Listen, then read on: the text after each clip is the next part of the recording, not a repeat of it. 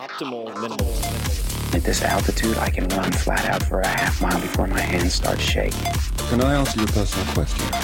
Now would seem an appropriate time. What if I did the opposite? I'm a cybernetic organism, living tissue over a metal endoskeleton.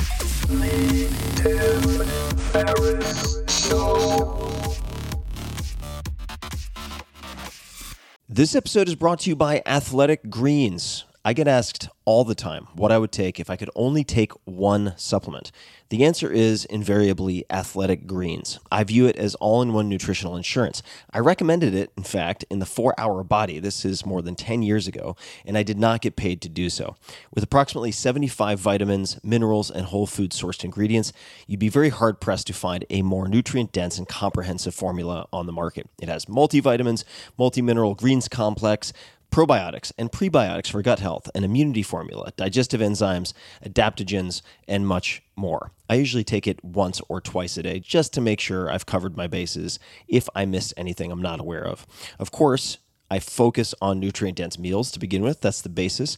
But Athletic Greens makes it easy to get a lot of nutrition when whole foods aren't readily available. From travel packets, I always have them in my bag when I'm zipping around. Right now, Athletic Greens is giving my audience a special offer on top of their all in one formula, which is a free vitamin D supplement and five free travel packs with your first subscription purchase. Many of us are deficient in vitamin D. I've found that true for myself, which is usually produced in our bodies from sun exposure. So, adding a vitamin D supplement to your daily routine is a great option for additional immune support. Support your immunity, gut health, and energy by visiting athleticgreens.com slash TFS. You'll receive up to a year's supply of vitamin D and five free travel packs with your subscription. Again, that's athleticgreens.com slash TFS, as in Tim Ferriss Show.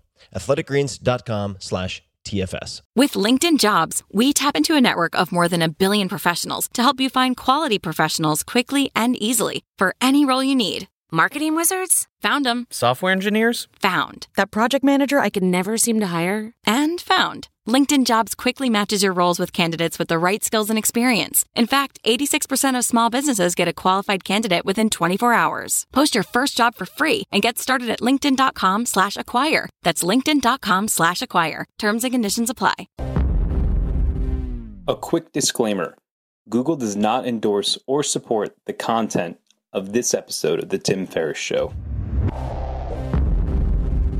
Hello, boys and girls. This is Tim Ferriss, and welcome to another episode of The Tim Ferriss Show, where it is typically my job to interview and deconstruct a world class performer, whether they are from the worlds of, say, athletics, business, politics, military. They could be from just about anywhere because there are patterns in the greatness and there are recipes, tactics, tools that you can use.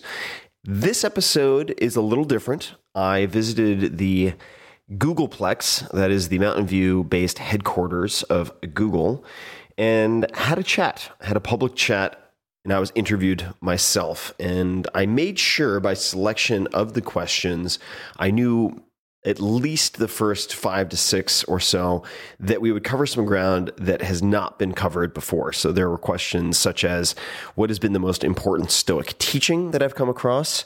How can we stay humble? Uh, how do I manage the many, many requests that I receive and the inbound that I receive? What are the, say, success factors or elements that have led to the success of the Tim Ferriss Show, this podcast? And the patterns that I've spotted, where do I see myself in five years? If I could pick anyone alive or dead to be in my personal board of directors, who would they be? Three people, let's just say. How do I experiment with my dog training? These are things that many of you have asked me about and I haven't had a chance to cover before. We get into human longevity, insomnia, etc. So, I hope you enjoy this. It is a change of pace. It is shorter than the usual. And as always, thank you so much for listening. Welcome, everyone. I'd like to introduce you to Tim Ferriss, author of The Four Hour Work Week, Body, and Chef, host of The Tim Ferriss Show, the number one rated business podcast on iTunes, and a serial investor. I'm your host, Jordan Thibodeau. So, without further ado, let's give Tim a nice uh, welcome.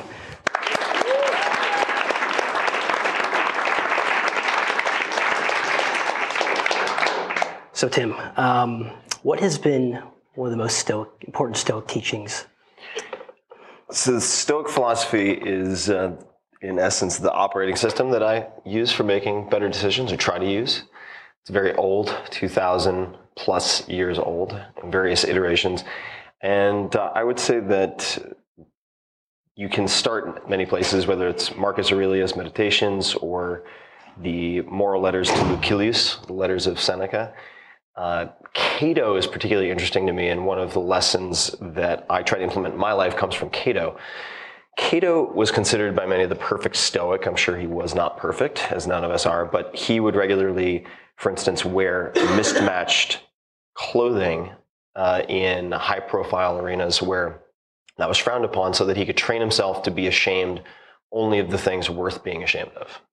So he would practice doing things that would earn him the scorn, superficial scorn of others. And the form that that can take is can be very, very simple. And you can do it in very small ways. But I have what I would call, for instance, and this is a ridiculous example, but that's the whole point. I, I have my party pants, which are these ridiculous pants that look straight out of Austin Powers. And I will occasionally like, wear those, not to the extent that I would offend some guest host, like dinner host and some super, you know, I don't want to make enemies. That's not the goal, but I'll wear it in a place where I know that I'm going to get these sideways glances from everyone to try to inoculate myself against that type of superficial attachment to what others think. Uh, for a while recently, I was wearing what I could best describe as like a creepy porn stash. It was a very ill-advised, half-grown mustache that looked terrible. It really did look. It was like Chester the Molester. It was terrible. and I wore that around for like a good week and a half. And every time I would put up a photograph on on Instagram or wherever it was, they'd be like, "Please, for God's sake, take that thing off your face."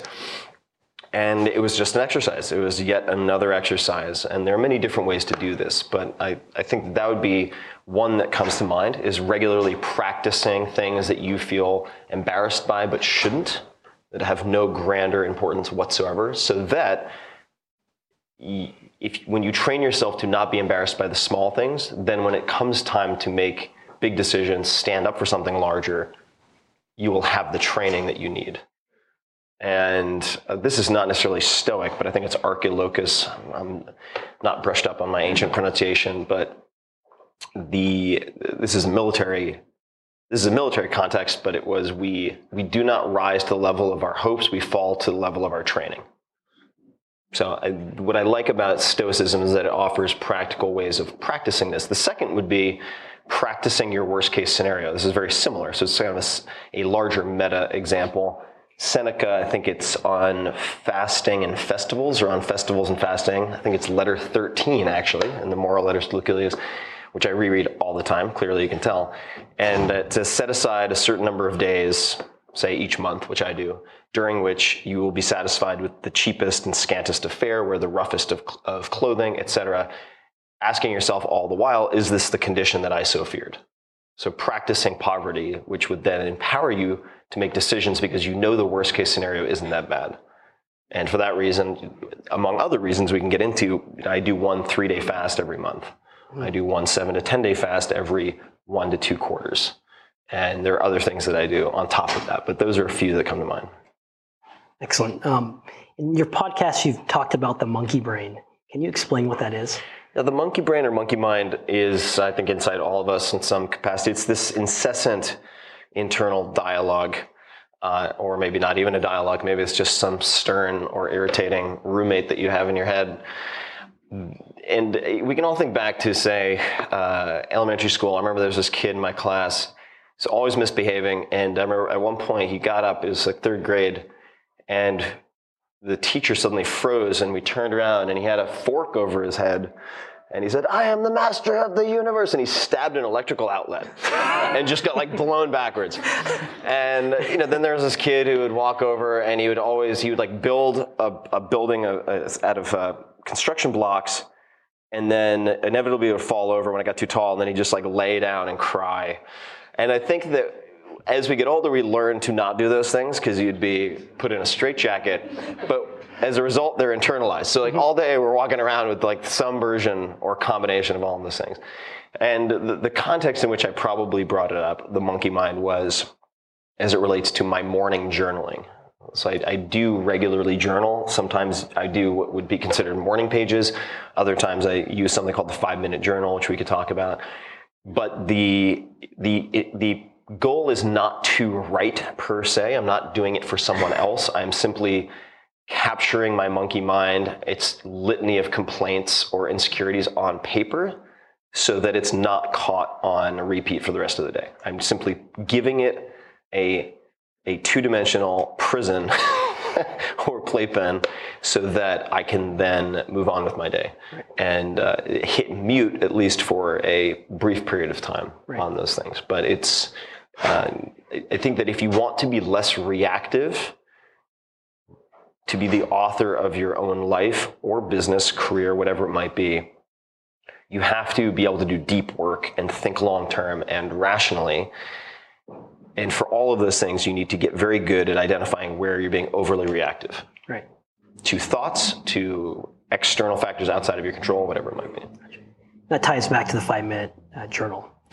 It does. The Five Minute Journal is uh, it's, a, it's a journal that was created by a reader of the Four Hour Work Week. Actually, for those who have read the book, it, it was their muse. So they're one of their cash flow focused businesses in the context of lifestyle design. But you take two and a half minutes or so in the morning and then again at night. And so one is effectively a focusing and planning exercise. There's also a gratitude component, which I think is very critical for those of us who are driven type A achievers. It's very easy to constantly be focused on the future. And just to pause for a second, I heard someone say that depression is an obsession with the past and anxiety is an, an obsession with the future. Well, if you look at achievers, they tend to be very future focused. And as soon as they hit a goal, they're like, don't have time to celebrate this small win. This isn't good enough. Bigger, bigger, better, etc. And that is a pattern that can be very self-destructive even if you rack up a lot of wins at the same time. So the gratitude component is extremely critical. That takes about two and a half minutes each day. And it also helps to identify your focal points or your priorities so that when inevitably that 10% that's left of the monkey mind pops up to like dance in front of you and distract you from your objectives you set out for the, the day, you can return to that. And then at the end of the day, it's basically a performance review. Mm-hmm. And uh, I find it incredibly helpful and uh, uh, a lot of ROI for the time invested. Excellent. So it seems like it gives you a degree of mental clarity.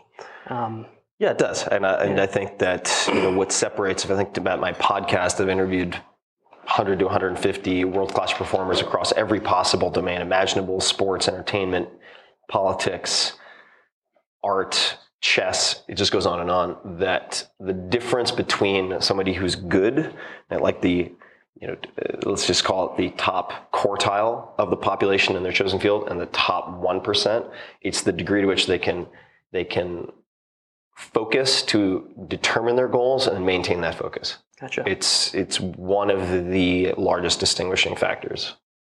Excellent. Um, now, with people who've achieve such success in, in, their careers or in athletics or whatever, um, what can people do to maintain their humbleness?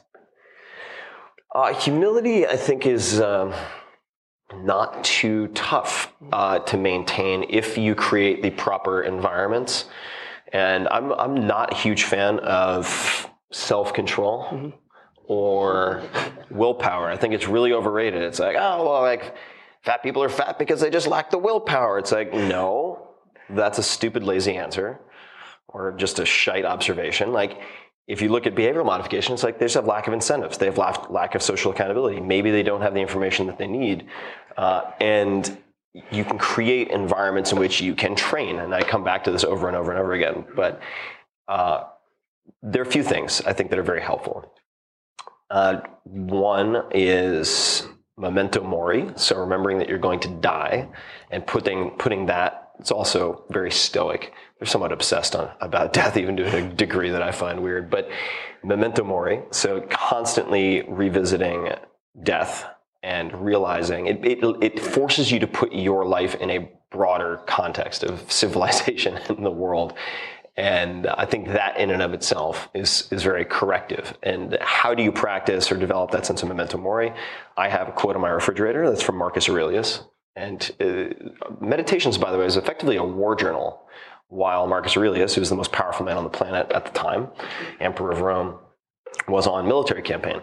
And he would write these entries to do exactly this, to remind himself that he was just a man, he was going to die, it would all be dust. And it sounds depressing until you realize the clarity and uh, lack of waste that comes from constantly repeating those types of things. Uh, then you have memento homo, probably getting the pronunciation off, but that is remembering that you are just a man or a person. So we, we don't have, we, those in this room probably are not going to commission like Julius Caesar, someone to hold a laurel wreath over your head while you're doing a procession like the Roman triumph to say, you're just a man, you're just a man, you're not a god. Uh, but the way you can very easily humble yourself is to always try to be the weakest person in the room in something. Like every day, you should be the weakest person in the room at some point whether that is in a meeting, whether that is in a sport, whether that is in a gym, whether that is in a chess match. It doesn't matter, but I always try to be the weakest person in the room. And I remember when I was 15, I had my first time over uh, overseas for an extended period of time. I was in Japan for a year, and I ended up being a judo player. I was competing in judo, and the high school that I went to was not particularly strong in judo, but I was the big fish in the little pond. And I was, I got very high and mighty. I, I thought I was just the cat's meow. And I wasn't too overt about it, but I was very sort of satisfied with how well I was doing. Went to my first tournament and I got demolished in seven seconds by this guy who weighed 40 pounds less than I did. Like, ippon kachi. You know, that was it. I was done. And I got up, I'm like, I'm fine. They're like, no, you're, the loser, you're done. You are done. And uh, I was so demoralized. And uh, you know, I was the only white guy in the tournament, and it was kind of they they so there were a lot of people just hoping that they would be able to kind of like wag a finger and laugh. And I mean, love Japan, but it's like I get it, uh, very homogenous place. So I ended up going after that to a, a cram school for judo, like a juku. They have it for all sorts of things at night, and I went to Tokai University's uh, judo cram school. So Tokai University produces gold medalists in the Olympics. They're really, really tough. So I went in and I was 15 at the time and I got, I got just annihilated by 12 year olds. I mean, talk about embarrassing. I mean, if you can try to flash back to high school and you're like, oh, you know, I'm a, and you're getting, you're a, like a sophomore in high school getting killed by like sixth graders or seventh graders. So embarrassing, including women. I was getting torn to pieces. And I got trashed for three or four months and I was like, wow, I, I don't feel like I'm making a lot of progress. My endurance is getting a little bit better. And went to a tournament that had the same competitors as the previous tournament and just walked through everybody, just steamrolled because I had a better cohort group. I was the weakest in the room. Right. Uh, as long as you're trending in the right direction, it doesn't matter if you're losing. And so that would be that would be one approach. Just like every day, schedule it, plan it, be the weakest person in the room in some capacity. Nice. So bring it to communication. Um, you have multiple people trying to reach out to you and contact you. How do you manage all of those requests? I suppose the short answer is I don't manage all of those requests. Okay. Uh, the irony of the four hour work week, among many others, is that my systems have to be 100 times better now than they were when the book came out. Because uh, if you look at my assistants and the various inbound channels that we have, uh, or try to avoid, but nonetheless have, it's 1,500 to 2,000 direct messages of some type every day that hit me and my team. That's excluding all the tweets, Facebook mentions, Google Plus, etc. It's ignoring all of that. Uh, so the the way that I try to think about handling that is having rules set in advance. So, for instance, if we were to take a, a, a corporate or startup analogy, you don't want to decide how to respond to a crisis when a crisis hits. If you think you're going to have a disaster, you want to role play it out and say, all right, if A, then B, C, or D. If X, then Y and Z. And to have a plan in place so that, and this all ties back together, if disaster strikes, you're not reactive. You don't make a compulsive or not compulsive, impulsive decision that could destroy uh, a lot of what you've worked, to achieve, including your reputation. So with email, I have very particular rules, and I will block out periods of time. For instance, I'm going to take July. And I did this uh, about two years ago in Bali. There's actually a good piece in Inc. magazine called uh, Four Hour Reality Check. Uh, that's that's not a bad read about this, but I'm blocking out July to focus on writing and deep work in that capacity.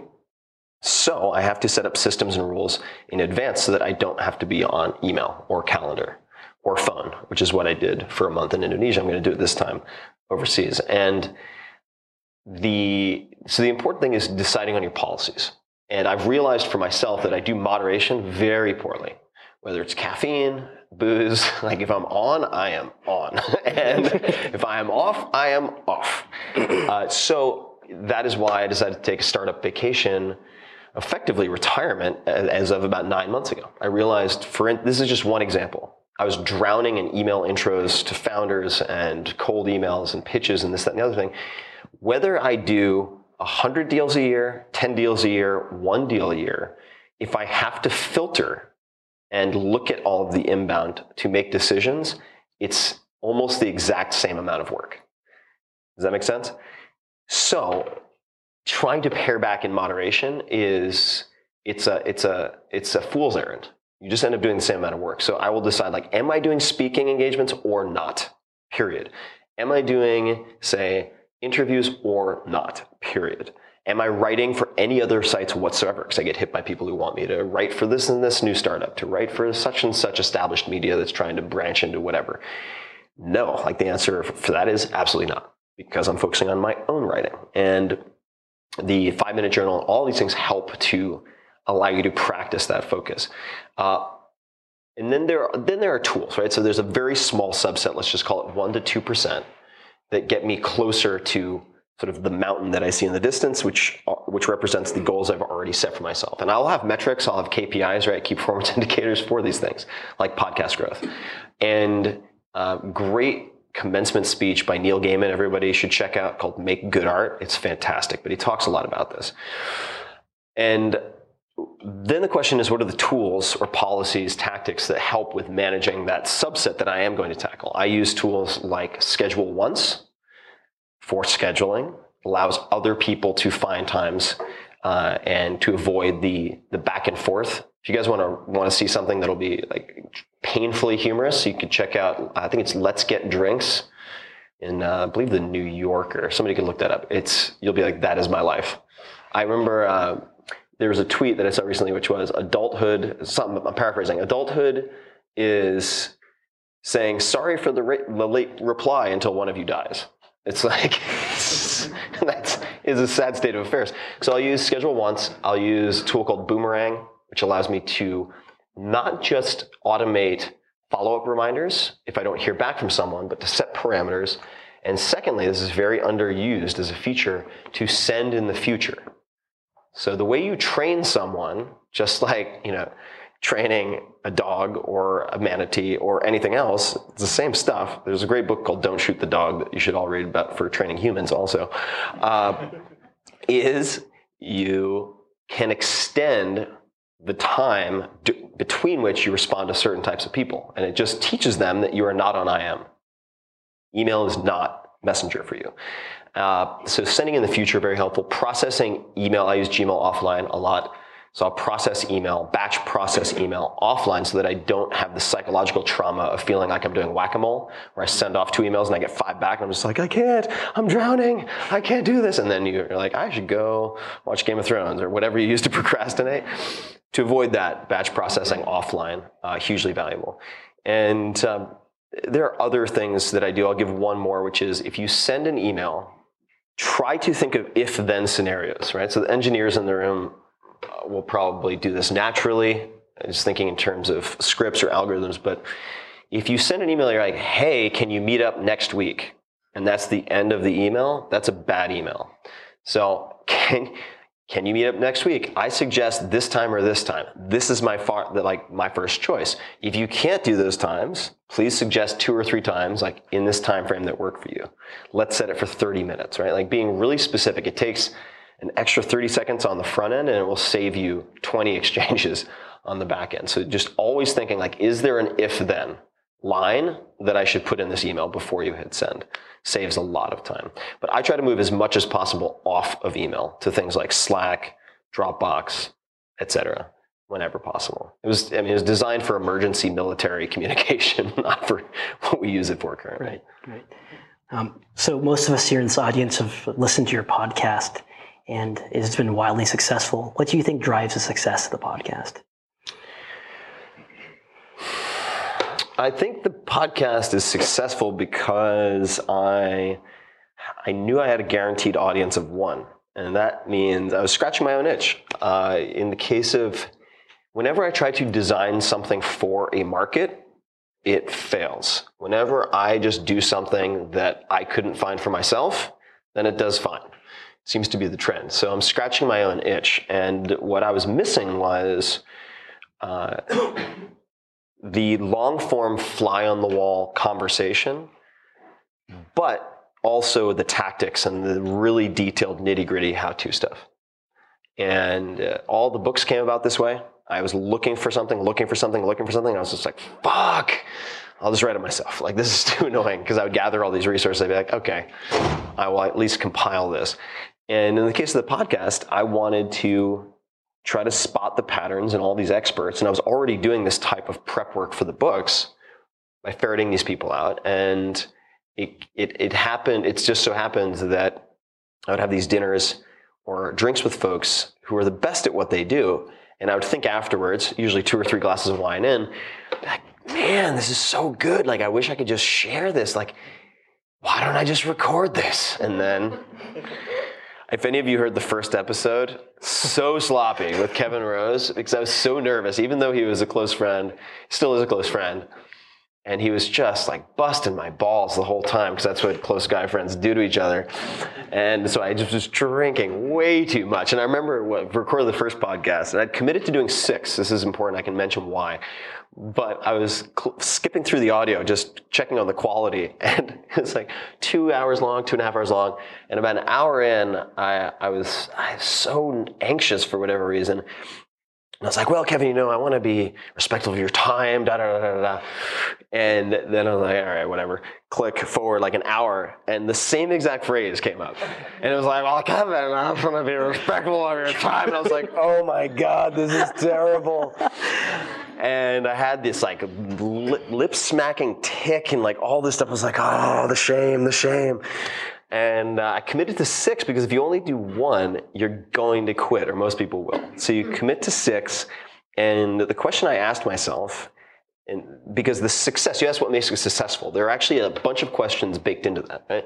There's what makes the product something that could be successful. There's what makes it something that spreads but there's also why it survived, which is maybe the better question. If I had tried to do something fancier, like fill in the blank, something that is produced really well, like uh, Freakonomics Radio, I don't have the experience or the resources. I would have become overwhelmed and I would have quit. So rule number one is if you want something to be successful, you can't quit after two episodes. you actually have to get to a point where your learning curve hockey sticks.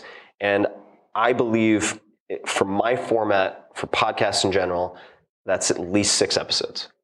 So the the questions that I think have allowed it to succeed for me and for me to feel successful doing it because I enjoy it is number one, how do I keep this fun? Number two, what would it look like if it were simple? Mm-hmm. Like I ask myself that question more and more all the time now. What would this look like if it were dead simple, stupid simple? okay, Ferriss, I know you like feature creep. I know you love writing 700 page books, but like, let's hold back on that for a second. What would this look like if it were easy? And try that first.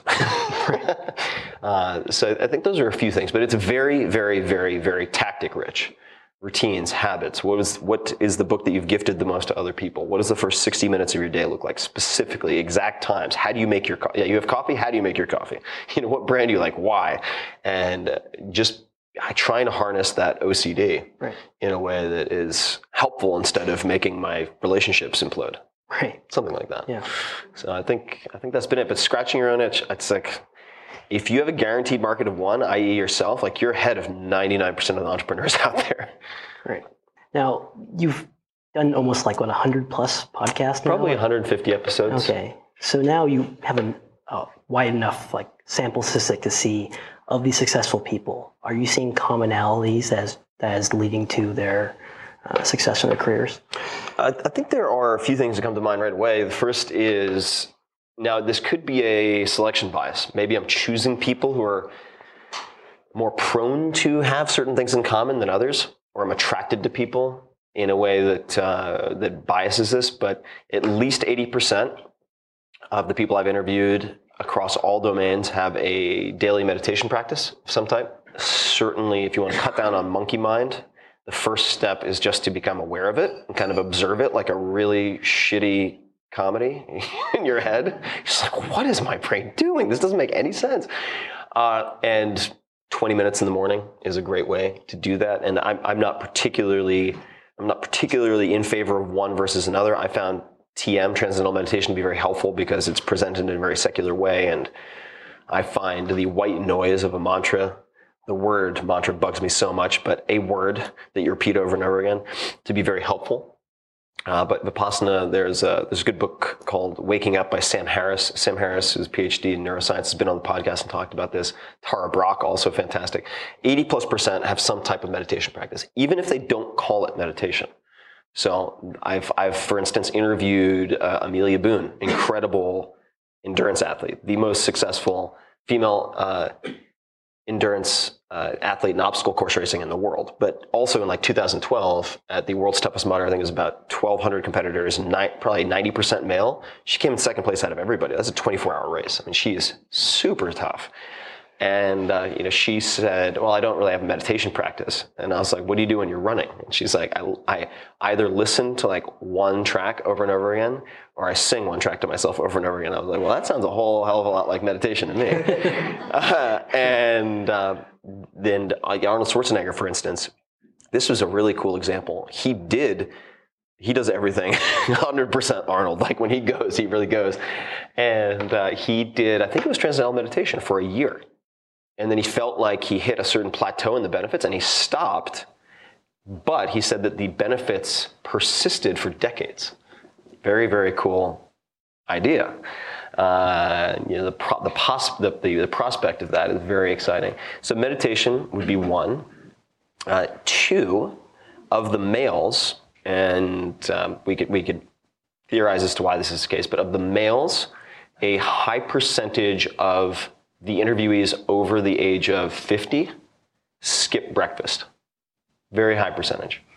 Uh, Wim Hof, General uh, Stanley McChrystal, tick, tick, tick, tick, tick. There's a long list. Pavel Tsatsouline, uh, the Russian who, who, who, effectively brought kettlebells to the US. Remember, I asked him, my usual sound check question is, what did you have for breakfast? And he's like, breakfast, coffee. I was like, we need more of a sound check. He's like, Tim, I like to keep it simple. I was like, ah, all right, all right. Uh, Pavel's awesome. One of my favorite episodes. Uh, let's see. Uh, the I find just as interesting as the patterns, I find the differences reassuring. Right? Because of course, I think we're pat- we're pattern recognition machines. So I'm looking for like the secrets. It's like okay, like just like net net, like give me the give me the what do 80% of these people have in common? So i can just like do that. That's my recipe. And then i'll like have everything that i want. Great. Do everything that i want. Be happy. Oh that'd be fantastic. But what i've realized over time is that what appears to be the case because you have at first i was interviewing all these people and they're like i wake up at 4.30 in the morning like jocko willink the most decorated special operations commander from the iraq war.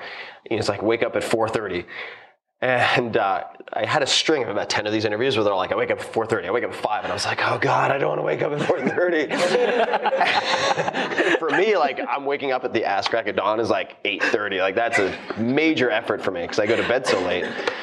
And I've historically done all my best writing between like 11 p.m. and like 4 or 5 a.m. And uh, then I had a few folks who were very late night. I was like, oh, thank God. Okay. Whew, that was close. And what I realized is, and there's a quote, I'm going to massacre it, but I am going to paraphrase here that I think is W.H. Auden, A-U-D, and I might be getting the last name wrong, but routine in an intelligent man is a sign of ambition.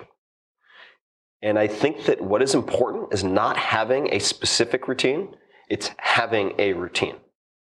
That's it. Like you have a routine that allows you to preserve your decision making and in your creativity hit points. Sorry, Dungeons and Dragons, for the things that actually matter. So that you're not waking up and every morning deciding what to have for breakfast. You're not waking up every morning and maybe deciding what to wear, right? Steve Jobs, et cetera. There, I, I have quite a few friends who wear the same thing effectively every day. Uh, so, in what ways can you preserve your decision making budget, your creativity budget for the things that you are uniquely good at and that really matter? And the, the answer seems to be you have a lot of routines. And you can have your own routines, but what's important is that you have a routine or routines that you stick to for periods of time. Uh, that that seems to be, and there are many, many, many, many, many different routines, uh, but but those would be a few. A lot of them, the majority of them, are insomniacs. So take heart. So just because you're an insomniac doesn't make you successful, but seems to be a symptom or a, a common side effect of, of a lot of their behavior and then scratching their own itch. Almost all of them uh, scratch their own itch. And this is actually super important. I think there's a lot of rah rah, like motivational speaker business advice out there that is utter horseshit. And I think one of the, the biggest delusions, illusions, or just hoaxes is like, optimism, think big, the passion's gonna drive you. Bah, like that's how the people who are really successful are successful. That might be the story you read about in the magazines, because it makes for a fun hero's journey type of story. But the people that that I've been most impressed by ask themselves all the time, what is the worst case scenario? They're budgeting for the downside. So in other, in other words, they're not using optimism to allow them to take action. They're not just like, you know what, I'm going to jump off the cliff and grow wings on the way, on the way down, or whatever the, you know, the, the cliche is uh, that you might find on like a calendar in office space. No, they're saying the way that I do things that other people think are high risk or other people think are risky, dangerous, whatever it might be, is because I, I, I write down the worst case scenarios, ask myself, what can I do to mitigate these things from happening? And then I ask myself, if they happen, what can I do to get back to where I am now? And I realize these like risky things are not risky at all. Right. They're totally reversible.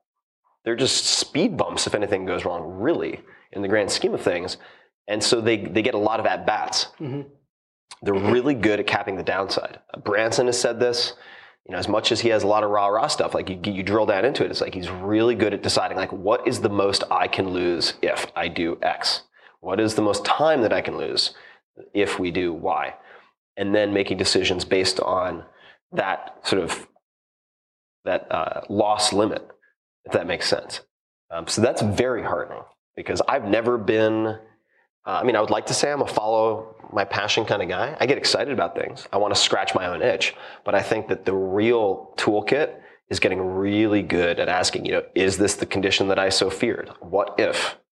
And and once you sort of neuter the worst case scenarios and uh, depower them, you're like, oh yeah, this is fine. Like this is totally fine. It's not any riskier than just like investing and watching a new TV series on Netflix. Like maybe you get three episodes in, you're like, damn it, I can't believe I watched three hours of this crap. And you choose another series. It's not the end of the world. Right.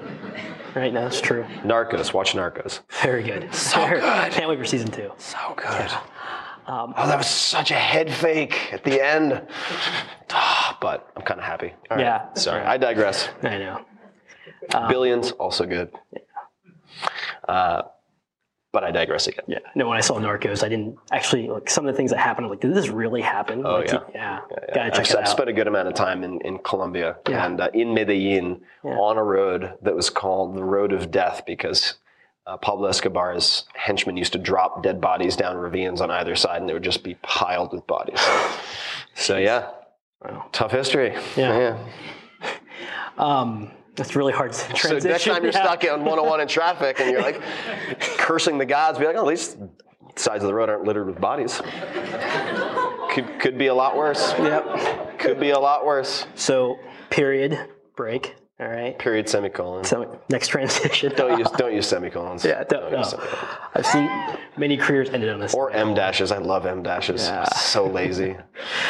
Now, are there plans to Maybe write a book about these podcasts and the experience you've had. You know, I've been toying with it. I put I put some feelers out on uh, on social media to see if people would be interested because usually when I end up doing something, it's when it's less painful to do it than to not do it. So the insomnia for me, I've actually become I'm much better at getting asleep, much better at falling asleep. But uh, usually when I end up pulling the trigger on something, it's when it keeps me up for like four or five nights straight, and just like the ideas are coming. I'm like, God, stop, make it stop. I want to go to sleep. But it's that excitement, good stuff. Uh, which is how the four-hour work week happened. It was like waking up and writing down stuff and be like, ah, let me go to sleep, get it out of my head, let me go to sleep. And um, so for the last you know week or two, the the idea of sort of distilling the patterns and learnings and the stuff that was like not in the podcasts also like the experiments that i've done afterwards or in between or other interactions i've had with these guests there are a lot of just really actionable awesome habits and tools that i've actually tested. So well let me take a poll. So how many people here have listened to the podcast all right of those people how many would be interested in like a distilled synopsis of the, the best lessons learned in the podcast. All right, so it's like a 60, 70%. Yeah, I, I think uh, there's a decent chance. I just think it would be, and, and I'll tell you why also. It's not the reason you might expect. What, what I suffer from most, what pains me the most about the podcast is the like embarrassment of riches that comes out of a two and a half hour conversation because I do I have one of these coming out a week. I don't have time to actually digest and reflect on all the stuff that I'm putting out. Right. I do as much as I can, but I just don't have the bandwidth. And now I've done 150. I'm like, in part of me is like, I don't need to interview anybody else. like this is enough. And, like I want to do it because I enjoy it, but I'm like, if you can't figure out how to improve any aspect of your life from these 150 people across like 100 different disciplines, you're an idiot. Like Tim Ferriss talking to myself. So it's like, go back and review. Review, idiot. Like you've done tests before. Life is the test. Start studying. Or you're gonna like have a panic attack. So uh, this would give, if I were to go back and try to distill all this stuff, it would give me the incentive and opportunity to do exactly that, to go mm-hmm. back and actually pull out all these things. Like, oh my God, that's right. Like the most successful people in the business and investing realm recommended Sapiens. This book on evolutionary biology, effectively. It's like, that's weird. Oh yeah, I forgot about that. Maybe I should read Sapiens. Yeah. Fill in the blank. There's so many examples like that. So it should be done by July, right? Alas, I'm fast at many things. Book writing is not one of them. But uh, it, it wouldn't be. It certainly would not take as long as as some of the like soul crushing projects that I've allowed myself to expand from. Like Four Hour Chef was supposed to be 250 pages, ended up 670. After 250 pages were cut, it's like, what was I thinking? Like, oh yeah, I'll do 30% of the photographs myself. How hard could that be? Oh yeah, turns out photography really tough to do well. Um, so I'm trying to learn from my mistakes. So I got two more questions before we go back to the audience. Um, the first question um, is so good that I almost forgot it. Um, the the first question is, uh, what are your plans? Where do you see Tim going in the next five years? Tim in five years. Tim sees Tim. This is like Hulk speak. Uh, I see in the next five years. Well, let me pause before I answer that to say I've never had reliable five-year plans, ten-year plans, or otherwise.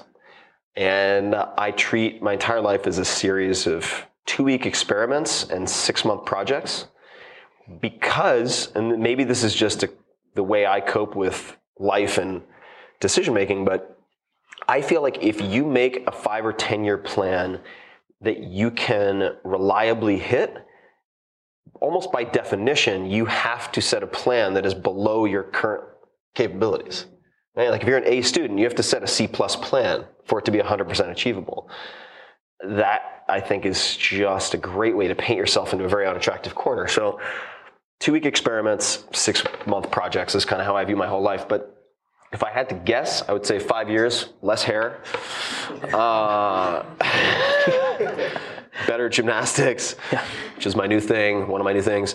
Uh, but larger picture, I see myself doing the podcast or some iteration of it, just d- deconstructing experts and world class performers on a much, much larger scale. Uh, I just, I think it'll be 10, I think, and want it to be 10 times bigger without sacrificing the nitty gritty, the nerdiness, or going into the details. It's like if I want to talk about exogenous ketones, which by the way, internet are not androgynous ketones, exogenous ketones outside the body with like Dom D'Agostino and talk about Navy SEALs and rebreathers and all this geeky shit for an hour and a half, like that's what I'm going to do. and uh, if I'm having fun, hopefully other people will. And I, so I think that will continue to be a component because whether or not I'm publishing it, that's what I'm doing anyway. So I'd like to, but by doing it publicly, I force myself to get better. It's a strong incentive to refine the, the, the blade. Uh, I think that, you know, there's a chance I'll have family. We'll see about that stuff. To have a conversation about my thoughts on marriage and relationships. That's a whole separate thing that requires a lot more tequila. Or maybe a four hour work week. Yeah, that's a, child. whole separate thing. Yeah, four hour parent not coming anytime soon. Somebody was like, "What about the four hour relationship?" And I'm like, "What is that? A guide to one night stands?" I mean, that's a best case scenario. Feel like other people have written that book. Don't need to do it. Uh, so, uh, I think five years from now, I hope to be. I hope to be better at simplifying. I think I'm good, but I know I can be better. I would like to. I, this is the first time in a long time that I've ever said this. Like, I want to still be doing what I'm doing with the podcast. I'm just really loving it. And like with books, if anybody, well, I know there are people in the audience who've written books, and I'm not going to have anybody confess their sins now, but it's like you get through a book, and I remember I was 90% done with the four hour body, and I was talking to this author. I'm like, ah, God, I'm so bored of this. Oh my God, I can't stand rereading these chapters. I'm 90% done. I'm almost there. He goes, Oh, congratulations. You only have 50% left. And I was like, Oh God, you're so right. Ah, you know. And it's just so painful to give birth to these things. It's like crowning with like a, you know, Tony Robbins' head. That sounds terrible. but it's like, Tony, I love you. You know that. But it's just like an image of birthing. I, I would have preferred Total Recall with Arnold and or Arnold. Kuato or something. Yeah, so e- e- probably also painful and kind of freaky. So let that haunt your dreams, everyone. uh, but with the podcast, it's like I, when I finish a good interview, I did one with BJ Miller, especially with someone who's not widely known. BJ Miller is a, a palliative care and hospice expert who's helped a thousand people or so transition to death. And I finish and I'm just like, I feel so much smarter after having had this conversation. And it just makes me so stoked to do it again a week later. So I want to be uh, continuing along those lines, but I fully expect that uh, doors will close that I think are currently open, doors will open that I don't even know exist at the moment. And that's part of the two week experiment, six month project plan. So I'm okay with that. Gotcha. And that's part of what makes it exciting, quite frankly. Mhm. Um, if, if I had a predictable plan, I think I would run out of steam. I wouldn't have the gasoline or the electricity, those of you who drive Teslas, to make it work. Right. And I hope to be taking, I don't think I take myself too seriously, but I hope to, even to a greater extent, be embracing and creating absurdity in the world and uh, laughing at myself because I think it's very hard to get anything serious. I think it's really hard to get anything truly big and serious done if you take yourself too seriously. Another reason why I do drunk Q and A's sometimes on the internet. I'm not drunk right now. I can verify, yeah. um, for the final question, uh, let's say you had a personal board of directors and you could put three people on there, living and dead. Who would those people be? Personal board of directors, three people. I would say first few that come to mind would be Benjamin Franklin, the merry prankster himself. Just uh, such a colorful character and multifaceted, really incredible amateur who was able to best a lot of the professionals because of that beginner mind and lack of fear. And I think that prankster like nature was very helpful. Uh, the Walter Isaacson biography of Franklin is so good. So, so good. Uh, I, I slows down for me in the sort of last third, but the beginnings are so incredible. They're so really fantastic. Highly recommended. Second, Richard Feynman, probably the uh, physicist, I guess from Caltech, largely associated with Caltech. Uh, another prankster, just like another polymath slash prankster who used to, in addition to being, you know, world class physicist at Los Alamos and whatnot, he would, he became a, a safe breaker just to like annoy his superiors I wouldn't suggest this in today's climate, but like he used to break into these safes at Los Alamos, take out like the top secret documents, and then put them on his boss's desk, and then close the safe and just leave them there. to like, you know, not for extended periods of time, but just to like cause his boss to have a complete panic attack. Uh, learned to play the bongos. Uh, had some debate with uh, an artist friend and they got really fired up and he was like well i'm going to teach you about science and he's like all right well i'm going to teach you how to paint so he got really into painting and he would uh, go into strip clubs to paint strippers. Like, I love this guy. Like, this is hilarious. So, uh, I think Feynman, although I, I might not be able to get a word in edgewise with him and Franklin at the same table. Mm-hmm. Uh, and then probably need some like serious, serious person with some scars. So, I, I mean, not that they aren't serious, but uh, maybe like a Marcus Aurelius type who's like somebody who's had like the weight of the world literally on their shoulders right. and has had to make life and death decisions. Like, yeah, I think uh, maybe a Marcus Aurelius. I'm not sure if I could get him to laugh much. Maybe a Musashi, although he'd probably kill all of us. Musashi Miyamoto or Miyamoto Musashi. Anyway, uh, yeah, I'd say Marcus Aurelius. I'll go with him. Sounds good. Uh, so thank you so much for coming out. I listen to your podcast every week. Thank you. And uh, to actually see a face that moves with them is a neat experience. His head is so much bigger than I thought. Do you look like a bridge troll? I apologize for that. Uh, Sorry, I look like a bridge troll? No, I look like a bridge troll. Oh, this is good. We're getting off, ah, limbering up. Ah, no, I look like a bridge troll. Look at this thing. It's like a, it's like a, I don't know, narwhal or something. All right, continue. Sorry. So I actually have a Molly question. Which, oh. by the way, oh. where is she? Molly. Totally thought you would have brought her with you. Yeah, so Molly is my my pup. She's about 11 months old. She's hiking right now. So she's probably in the Marin Headlands with Excellent. with a walker.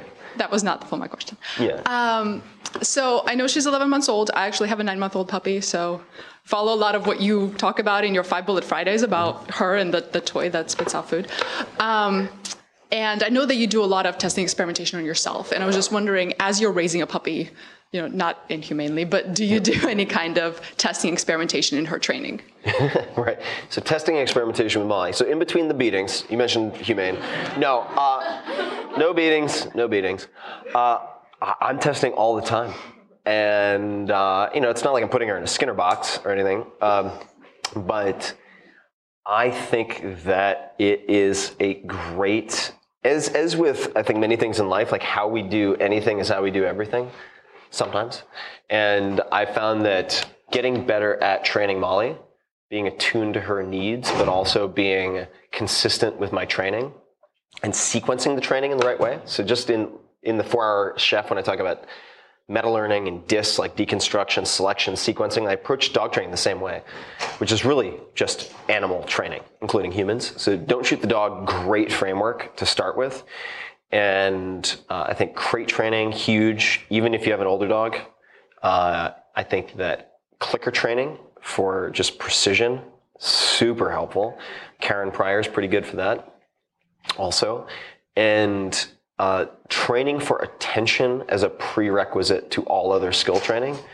And you can do that very easily by, for instance, getting a treat in one hand and a clicker in the other and you hold the treat in front of your dog's face after they sit, and then you, you have you hold the treat out to the side. Their eyes will travel with it. Wait until their eyes come back to your eyes, and then you click the clicker and you give them the treat.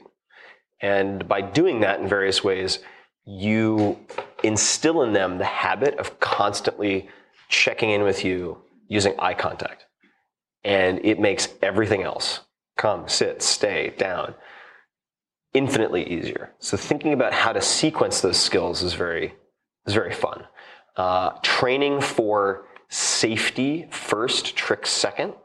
It's also something I look very carefully at. So I will do timed stays. So like downstay, and I'll do like she has to do it for five minutes, and then I'll give her like you know the beluga caviar of dog treats. But uh, to do that, you also need a no reward marker. There are different ways to do this. So the reward marker would be click treat. No reward marker, like you can use uh oh, you can use different types of verbal cues to say you screwed up. In other words, and always getting your dog. Sorry, this is something I'm really into. So using sit for please is another thing that I think is very helpful for safety and is a prerequisite skill. Anytime she wants anything, sit. And that's like, duh, okay, tell me something I don't know, but I'll give you a variation that you might not think of. Anytime I open a door, she sits first, I go out next, then she looks at me and I go, okay, and she comes to the door. This means your dog never jumps out of the car when you open a hatchback and gets hit by another car. Will never happen. Uh, if, well, I shouldn't say never, never say never, but you've just decreased the likelihood infinitely. So those, those are a few things that I've played around with, but I think the sequencing of skills is something that most dog training books do extremely poorly. There's one book that I'm hoping to acquire and just give away for free, quite frankly. It's really thin. It's called Command Performance, and it's a short compilation of like two pages per behavior uh, put together by the Whole Dog Journal. I'm sure it's based somewhere in Northern California with a name like that. Maybe maybe Portland. Uh, and I, I, would just I would start with that. I think it'll go a really long way. There are also some YouTube channels that I think are helpful. Kiko Pup, K-I-K-O Pup is one that I found very helpful. But you run into the same issue that you run into with any type of coach. Like jujitsu is very problematic for this. Everything is where you, the instructor walks in, they just kind of decide on the technique du jour and then they teach you that, but there's no sequence, there's no progression. And with dogs or humans, if you want the best result, you need progression. So those would be, yeah, long answer, but. Um, Thanks. Yeah. I have an online question. Um, there's a lot of talk and focus on human longevity. What would you actually recommend people begin doing as they approach their 40s and beyond for a minimum effective dose? Man, if you're in your 40s, it's just too late. Buy a, pick out your casket at Costco. No, I, um, I just, I'm almost there myself. Uh, the, uh, the preface has to be I am not a doctor. I don't play one on the internet. This is not medical advice, blah, blah, blah. Talk to qualified professionals. But if I were to, or maybe I am already, if I were to pursue increasing lifespan, it would not be, it would not be at the expense of performance, number one. I just enjoy performance too much. So it can't make me like a sexless, listless, depressed person, which a lot of things that extend lifespan do. really, really extended caloric restriction, like, yeah, have fun with that. You'll wish you were going to die sooner. Uh, so I'm not going to do that. But uh, I do fasts to purge precancerous cells. Like by the time you're 40, almost everybody will have what you could consider precancerous or cancerous cells. What you don't want is uncontrolled growth of those cells, and you can you can affect that by understanding the the idiosyncrasies of cancer metabolism, but just to keep it simple, you want to experience ketosis and or fasting for semi-extended periods of time. To me, that means at least two to three days. This is all a work in progress, but it's based on good literature. So I would do say I, I do one three day fast, meaning water, per month. Typically, I'll finish Thursday dinner and then fast Sunday dinner, and uh, I may combine that with. This is addressing cancer in part. There are other mortality causes, of course, or, uh, but I might use uh, hyperbaric oxygen at like 2.5 atmospheres for 60 to 90 minutes three times a week.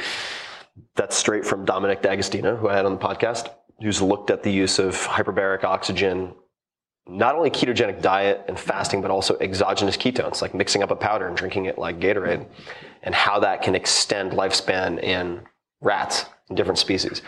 Uh, other things I would consider would of the, if we're looking at pills, because everybody asks me about this, I would say the medication that has the most support that I find compelling would be metformin right now, glucophage. So you could look up metformin. There are side effects, but I do know a lot of MDs who are using it prophylactically to extend, uh, to decrease the likelihood of dying from a few different things. Okay. Those would be first to mind. Excellent. Don't drive a car. Maybe number three. Yeah. Um, quick question: How did you manage to conquer your insomnia, and what's the delta from four-hour body to now? Mental interventions, physical ones, and especially when it comes to mental ones, how did you figure out, or how could one figure out what is keeping them awake at night, or what makes their sleep quality poor? Good question. So, insomnia, what has helped me the most? Uh, there are a few things. Uh, I would say they're the obvious ones, but sometimes the obvious are important. Uh, let me address the variable question first. So, there are there are controlled studies where you're looking for a certain p-value and you're looking for a certain power, and you care a lot about isolating variables. If you care about results first and foremost, you can still identify what the primary movers are, but I'll do it after the fact. What I mean by that is right now I have extreme elbow tendonitis. Actually, I've fixed most of it, but that's, that's a whole separate conversation. And I did it by throwing maybe six variables at it at a time. And I do six at a time. And then if it helped, I could then, because I cared first and foremost about training, I could remove variables and see what the impact reversal of effects, et cetera, was. So ge- generally, I'm throwing quite a bit at the problem and then removing variables once I have a winning combination. For me, with insomnia, it was replacing coffee with tea. You can go with pretty high-powered tea, or you can start with decaf tea and actually take a like a Vivarin caffeine pill, cut it into quarters. So now you have, let's just say hypothetically, 25 milligrams a quarter and you can start decreasing your caffeine intake as a known quantity as opposed to a cup of coffee because it's very highly highly variant. So you could have like decaf plus 100 milligrams first day right? And then you do that for three days. Next you go to 75 milligrams 50 25 so that's one of the more effective ways to decaf yourself. Uh, that was one is then limiting caffeine consumption past about 5 p.m but everybody's heard that stuff. Two that I found tremendously impactful that I did test in isolation would be one, some type of meditation in the morning.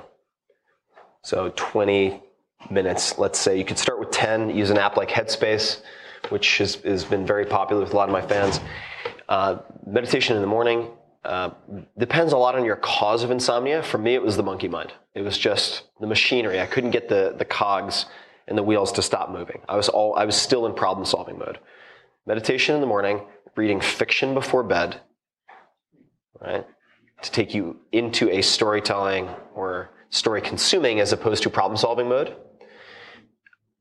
Using Flux or something like Flux to change the light emitted from your laptop or screen. And last, uh, I will, how should I do this? Uh, a friend of mine found uh, microdosing with psychedelics to be very helpful in a subhallucinogenic level with perhaps psilocybin or something along those lines. Uh, did, a, did a podcast with, J- with James Fadiman, talked a lot about this. God forbid you think I'm suggesting that. I would never, highly irresponsible. But, you know, I don't make the news, I just report the news. I'm going to do another online question. Um, you were known to be an aggressive marketer for the four hour work week. How does 2016 Tim react to 2007 Tim's pitch and asks? you know, uh, it's a good question. Uh, 2007 Tim. 2007 Tim was, I think he was tolerable, and for for the for the probably pushed a little too hard. What he didn't know and he couldn't have known is what really bu- what really busy actually means at a high level. So I would, for instance, like shoot off an email to someone to try to get them to look at a 10 minute uh, excerpt of the book that I took ages to put together. And it's like, this will only take 10 minutes. And then they would reply with like, I don't have the time. And I'm like, how can, you know, I didn't say this, but in my head, I was like, how can you not have 10 minutes? That's ridiculous, you know, and get very offended. And now I get it. Like now I get it. I get 1500 email a day. I get uh, uh, probably 100 unsolicited books sent to me a week. A week. I took a photograph of it at one point. I took a stack and I'm just like, if I don't get back to you, here's one reason of probably 100 why. And uh, so now I have much more empathy and compassion for that kind of thing. So it's like if somebody doesn't get back to me for months, uh, never attribute, this is another quote I find very useful, never attribute to malice what you can attribute to incompetence, but I would add to that, never attribute to malice what you can attribute to incompetence or busyness. You know, don't take, mm-hmm. try not to take it personally. Assume it's not personal. Give, you know, give yourself the benefit of the doubt because you're going to be the one who takes like the imaginary shrapnel and carries it around with you like acid in a vessel for, for weeks on end if you hold grudges. So I think he did a pretty good job, but uh, could definitely be a little overbearing at points. But I don't know if that's something I would change. I don't know. I mean, I'm too maybe superstitious to think that that would be, you know, I'm pretty happy with how things worked out. So I'm not sure I would have changed anything. Yeah. But uh, I would have told him to be a little nicer to his joints. Very aggressive with joints and have suffered a lot of pain and surgery as a result of Mm. that. That's about it. Yeah. Yeah. Hi, Tim. I have a question around the um, experiments and projects that you lead and do your, on your own. I'm wondering about vision. So you may not have a five-year plan, but what is the vision towards what you orient towards on your day to day basis um, in terms of like moment by moment? Who are you becoming? And I'm wondering what would that look like for you? What's that vision? Yeah, the vision, uh, vision, vision for me is is a tricky one uh, unless I take it really literally, and it's like in like the Dances with Wolves, like Sweat Lodge kind of sense, uh, which that's also maybe a conversation that requires some level of other substances. But the uh, in terms of who I would like to be, I mean, I saw this; it's so cheesy, and I have a better answer, but I'll put it out there anyway because I do think about it with Molly. Is like I saw this billboard at one point. It said, "Be the person your dog thinks you are," and I was just like, "That's actually really good advice. like, that's actually really, really profound advice if you kind of think about it." But the vision, I think, would be. Let me try to back into this. So the why build the podcast? Uh, Like why? Uh, I mean, why put out more books? Why do these various things? Why focus again on editorial? Like I'm backing out of the startups focusing more on the creation and the interviewing and the research. And uh, I feel like that is my Archimedes lever for larger change. And to give a precise example, I've spent a lot of time around lawmakers and politicians. I can't play that game. I have too many skeletons outside of my closet, too many in my closet, I use way too many drugs, uh, and I'm not I'm not good at lying, which is sort of a prerequisite for that form of theater, uh, at least part of the time. But what I've realized is if I have a very well educated, very well heeled, in some cases, influential audience, I can help steer that ship from afar, kind of like a, a football coach calling commands without actually having to have my hands on the wheel. I can influence it. Mm-hmm. And I've used that already to affect certain things like the legality of shark fin importation in a couple of states in the US. Uh, in the process of funding research into using, for instance, psilocybin to address treatment resistant depression at Johns Hopkins.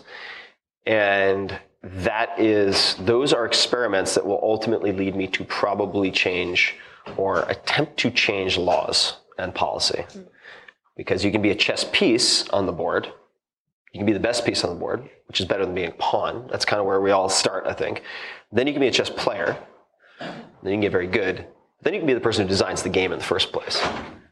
And ultimately, in that sort of cascade, that's the most powerful position. Yeah, and then you change the game. That's yeah, good. then you change the game. So I think that on a greatest impact for the greatest number of people, I don't want to lose the one to one, which is why the podcast and providing people with things they can start now, immediately start using tomorrow or today is important to me. That's the micro that can affect the macro, but directly affecting the chessboard is something I want to do, but I'm playing a long game with that because to do it right, I have to approach it very, very methodically. For me personally, I think that I want to be more, and I, I am much better, but to reflect more on what, like to be happy with what I have and to constantly reflect on how fortunate I am in so many ways. Because if I don't do that, nothing I get will ever make me happy, content, fulfilled. And I'm really good at achieving. Like I can knock down walls. I'm really good at it. But that is only one side. It's only one piece of the whole equation. And on top of that, I would say, and this is a twofer, is being a, practicing and immersing myself, recognizing that I'm a social animal. Humans are social animals. So spending a lot of time in groups.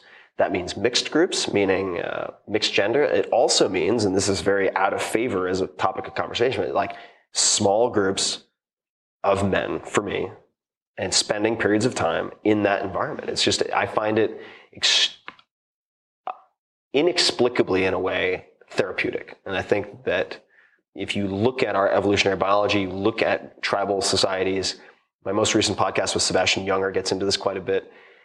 We're in such a sensitive political climate. I'm not telling you to run around and touch everybody, but like there's almost, there's like no physical contact. And there's, uh, it's, extremely, uh, I think, problematic for us as organisms to uh, to to live the way we currently live. So I think I need that, and part and parcel with that is developing greater compassion and empathy, or just rediscovering that. So long answer. I apologize, guys, but that's if I had to reflect on it for me personally, that would be. Yeah, thank you. Thanks. We'll do one online question and then one more in-person question. So for the online question, um, You've experimented with interview structure of your podcast a few times, you know, sharing a bottle of wine with Astro Teller. What has worked the best? I've tried many things in interview formats. I've also tried non-interview formats for the podcast. And what part of what is great about treating things as, an experiment and being very vocal about the fact that you're doing that is that you get like hall passes to do all sorts of zany harebrained shit, which is great. So uh, I've done the wine. Uh, no big surprise. There's a point where like there's a tipping point where it's like you've wine makes you funnier and then you just feel like you're getting funnier, but you're no longer funny. There's definitely a point where the whole scale flips on that. But format wise, what I've found to work very well with my guests is at least an hour and a half, up to three hours. Once you get to three, most people just start running out of gas.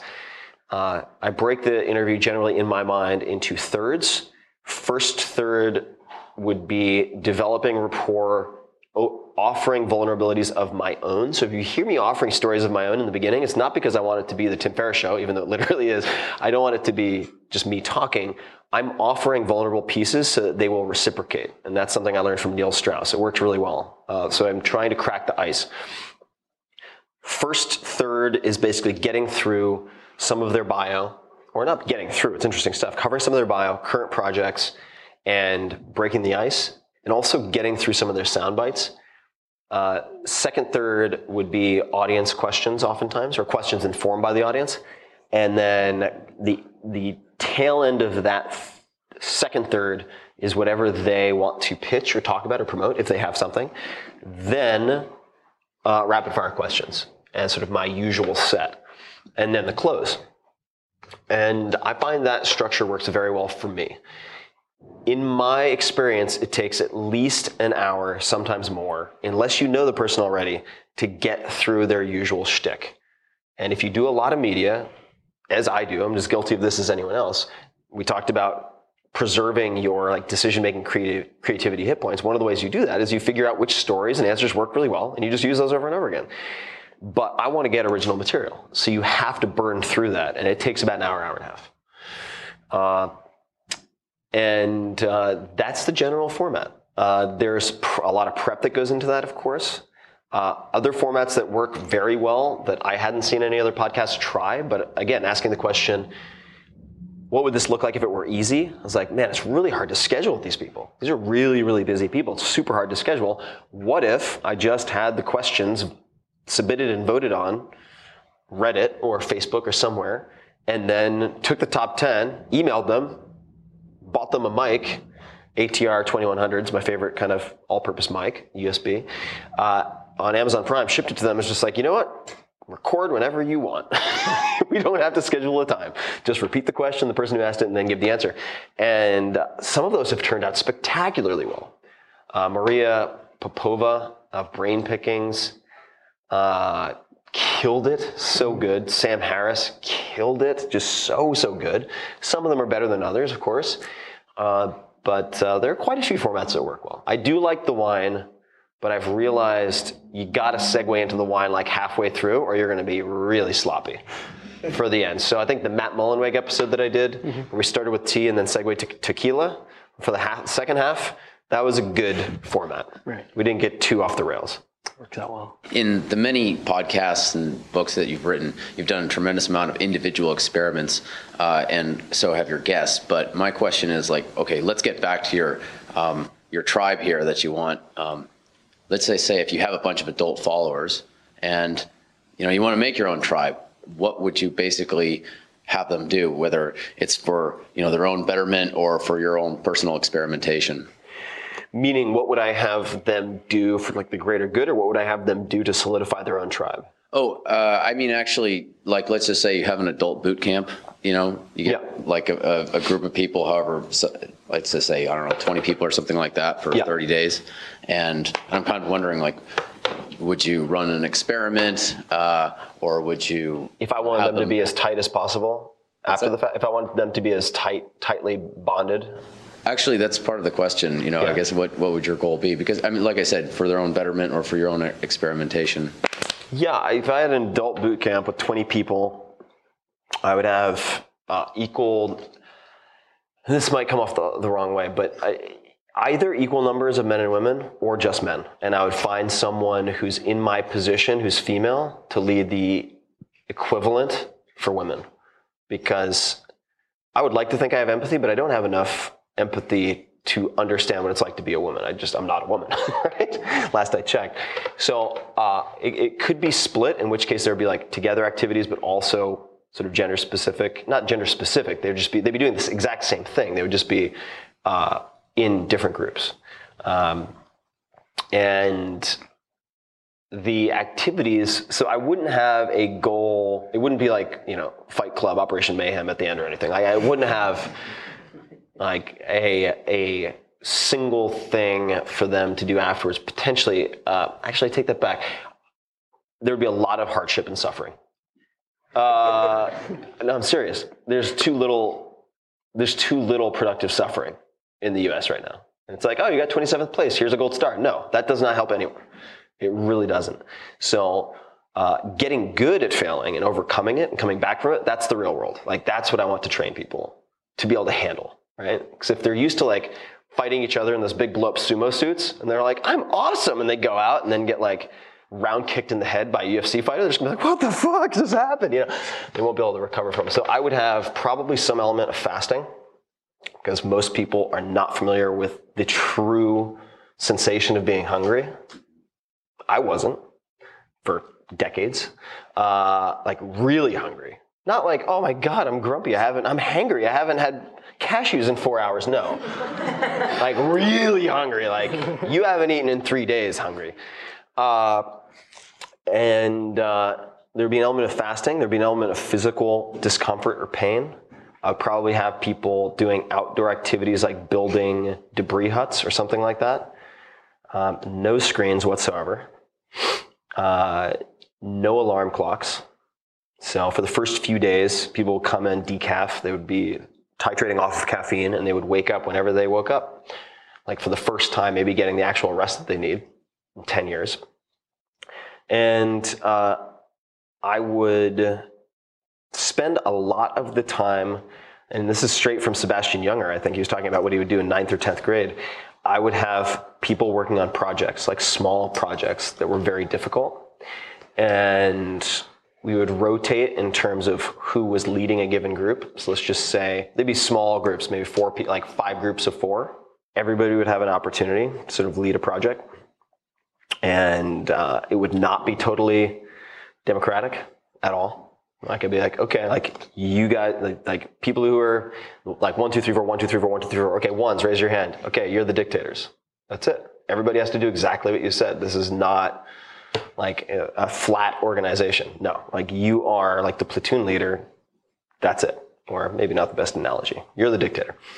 And, uh, every exercise would be intended to put people out of their comfort zone physically, emotionally, psychologically, mentally, so that when they come out the other end, they are better at this is probably the only part that I might teach because we do postmortems on all of these would be the ability to learn quickly and the ability to teach other people. And my goal all along in a way has been to create like a benevolent army of people who are expert learners, like incredibly high level, top 1% meta learners who can learn to be better at anything I've done, who can then teach people in turn to be better than they are.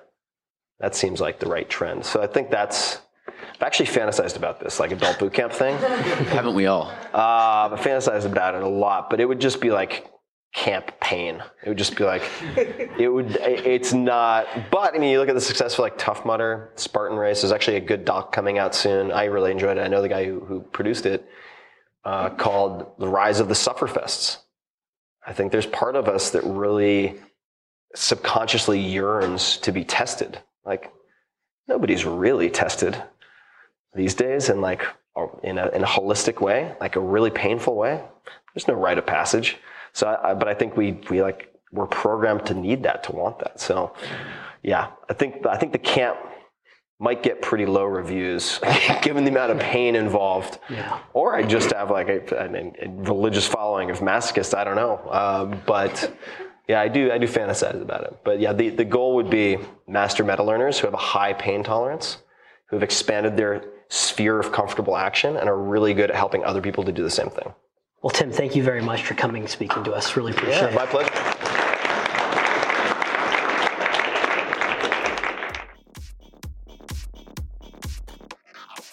Hey guys, this is Tim again. Just a few more things before you take off. Number one, this is Five Bullet Friday.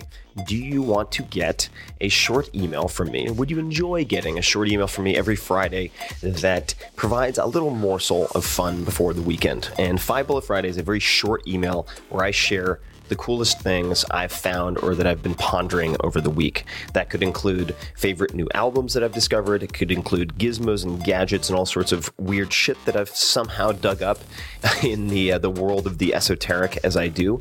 It could include favorite articles that I've read and that I've shared with my close friends, for instance. And it's very short. It's just a little tiny bite of goodness before you head off for the weekend. So if you want to receive that, check it out. Just go to 4hourworkweek.com. That's 4hourworkweek.com, all spelled out, and just drop in your email, and you will get the very next one. And if you sign up, I hope you enjoy it.